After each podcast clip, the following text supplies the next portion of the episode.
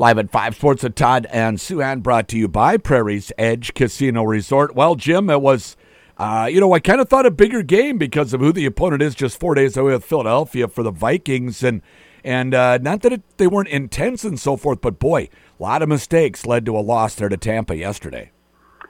They played lousy. They really did. And, you know, it's a year after, you know, their first game of this regime – they really didn't even have a full off season, and they were just getting their offense installed. They blew out, you know, a Packers team that had high expectations at U.S. Bank Stadium. This year, they get to play Baker Mayfield, team that won eight games last year, that isn't considered a contender, and they just looked awful. They just looked awful. Um, and I really think, if you want to parse it down, it really came down to bad offensive line play, especially the interior line, and uh, not being able to run the ball, not being able to protect Cousins and then allowing Tampa to hang around long enough that they eventually just made it, you know, a few plays, and that's all it really took. Some really stupid penalties, some uh, bad situational play. It, they look, you know, I don't always buy into the emotion. People always want to, so often want to assume that if a team performs well poorly, that it wasn't up for it. It wasn't, or was thinking ahead. I mean, sometimes right. those things just aren't true. Yeah. In this case, you almost get the sense that they felt like this. All they did was just go out there and just be themselves and they'd win this game, and then they'd go play Philadelphia. And the problem is losing this game means that uh, three of the next quarterbacks they face are uh, Hurts, Herbert, and Mahomes. You know, they could be looking at one and four here pretty quickly.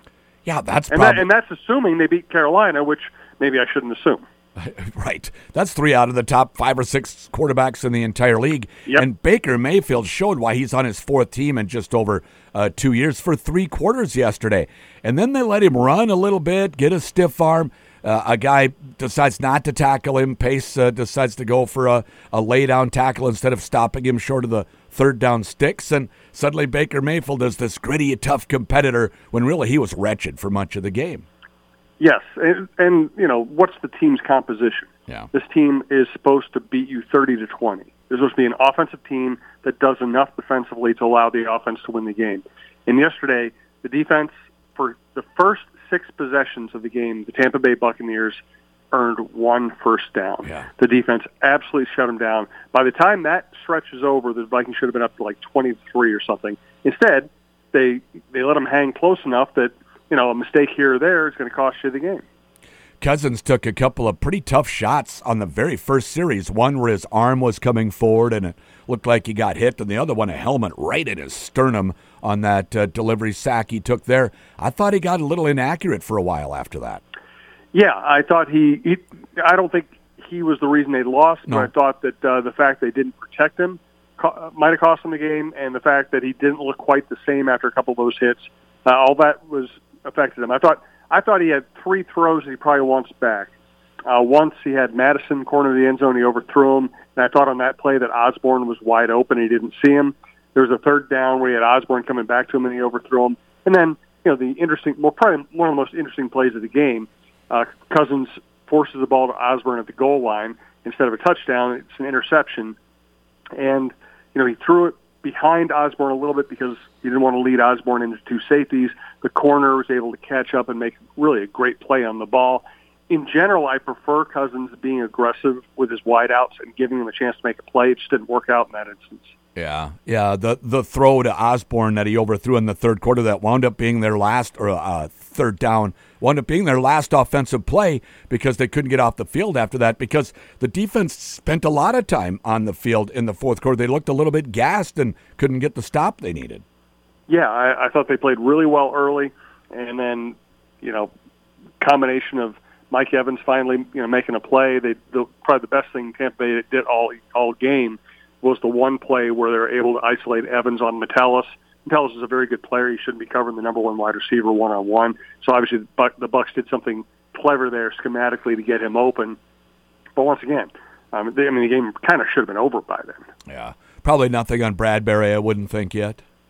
Not yet. I, uh, O'Connell's going to talk here. We're talking about 12:30 in the afternoon. O'Connell's going to talk in an hour or so. Maybe we'll have an update, but then again, maybe not. They don't have to update us until they put out the injury report. Uh, I, I would guess back though. It's hard to recover from a back injury on a short in a short week, and and that's complicated by the fact they're going up against one of the best defensive fronts, and and, and Fletcher Cox and Jalen Carter are monsters. They're exactly the kind of players that give Bradbury trouble. Vita Vea too. I mean, he showed yep. that, and those two guys are very similar to him. Big, quick guys, right in the middle. Yep, and uh, and you know we know Bradbury isn't going to match up well against the big big monster nose tackles. That's the way it is. Mm-hmm. Ingram continues to be a huge disappointment, and that whole 2022 draft continues to be a huge disappointment. Uh, seen the only time we noticed him yesterday was he was getting a penalty for 12 man on the field. Booth was not a factor. They prefer to play Metellus as a kind of a corner defensive back, uh, an extra defensive back instead of Booth.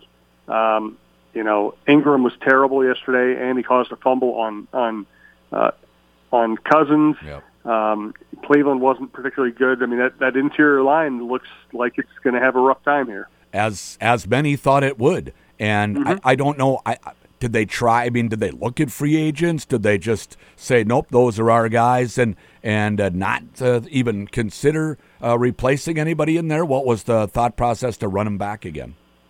Well, they they haven't really told us exactly what they're thinking, but I just think they prioritize, prioritized elsewhere, and okay. that's the reality of a salary cap league. Nobody has you know great players at every position. You have to say, okay, where are we going to spend our money?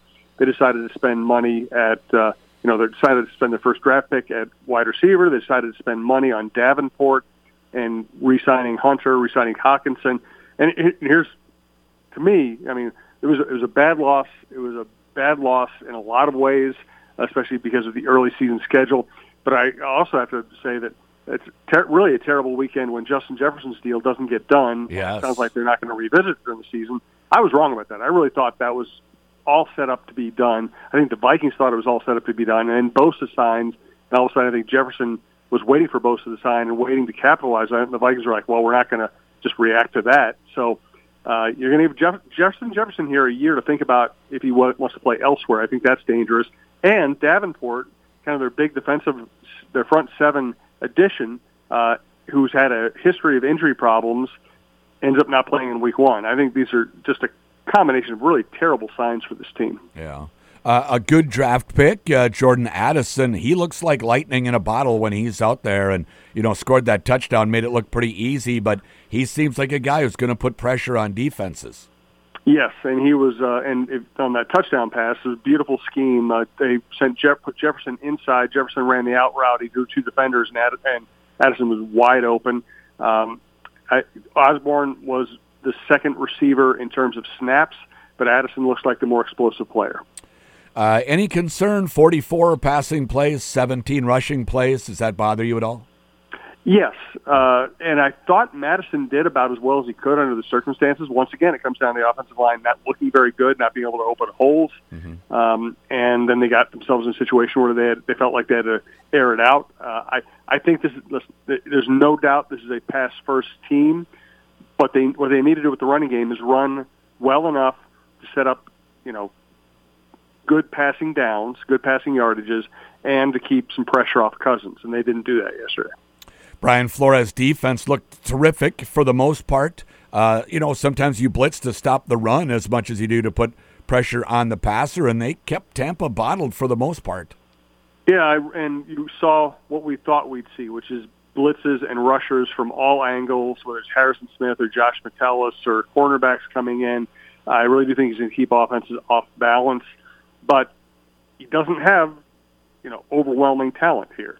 Uh, the offense, this defense is going to look much better when this offense gives us a lead and lets it lets them be a little more aggressive in the in the pass rush. Uh, and I just don't think you could ask much more than the defense gave them yesterday. Yeah. Uh, twins do lose yesterday, but what a performance from Pablo Lopez. And they did win the series. The Twins haven't lost a three game series or more going back almost to July. They, they win series or tie them, it seems like. So they continue to play well. Uh, and Pablo Lopez was fantastic. Boy, he sure looks like the game one playoff starter. He does. That was fantastic yesterday. They didn't, you know, they just didn't hit yesterday, and Jax gave it up in the ninth. Yep. Um, look, you know, for anybody sitting around fretting about the race. I mean, ESPN's predictor has the, the Twins as a 99% chance to win the division. Uh, it's, they're going to win the division, and Pablo Lopez turning it on this time of year is as good a sign as you can see for for this team. I mean, and Sonny Gray has been one of the three best pitchers in the American League for the course over the course of the season. I mean, think about how different this is going to be. Uh, they've had number two starters uh, named Boof Bonser and Randy Dobnak and Scott Baker, you know, over yep. the years. And here they're going to go into a, a short series with Pablo Lopez and Sonny Gray as their one-two starters, and probably Joe Ryan as the three. I mean, that's just a complete departure from what this team has had to deal with as they've gone through this long losing streak in the postseason. Sure sounds like a lot better chance to win a playoff series for the Twins with those starting pitchers. Yeah, two home games with uh, with two of the best pitchers in the American League going. Uh, listen, I'm, I'm not. I don't make.